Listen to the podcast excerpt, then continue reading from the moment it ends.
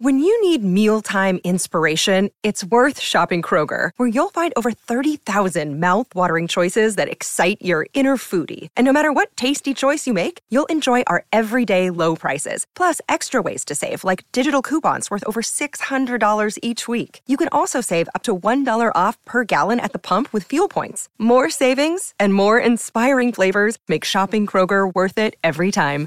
Kroger, fresh for everyone. Fuel restrictions apply. So while you're there, uh, how hard are you working behind the scenes on getting our fields finalised for the men's and women's? I mean, is it just constantly working and talking? Yeah, I mean, it's, it's an ongoing process. Uh, I normally start around the, the, the French Open, um, identify the, the, the, the, players that I would like to get.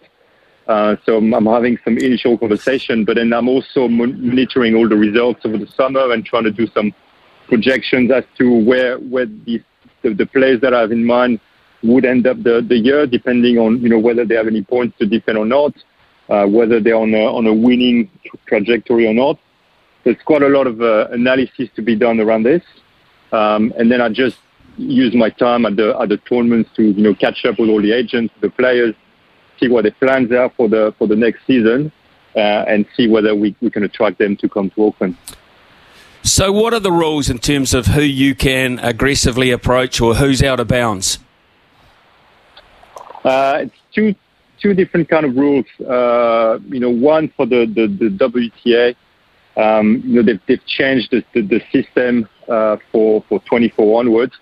So now we're restricted to. Um, I mean, typically we can't get players in the top 30, but we have some some exemptions. The, the exemptions being uh, the defending champion, which is why you know we went aggressively after Coco Gauff because she's such a big name and she's having an, an amazing season. Um, then we can have a, a local player.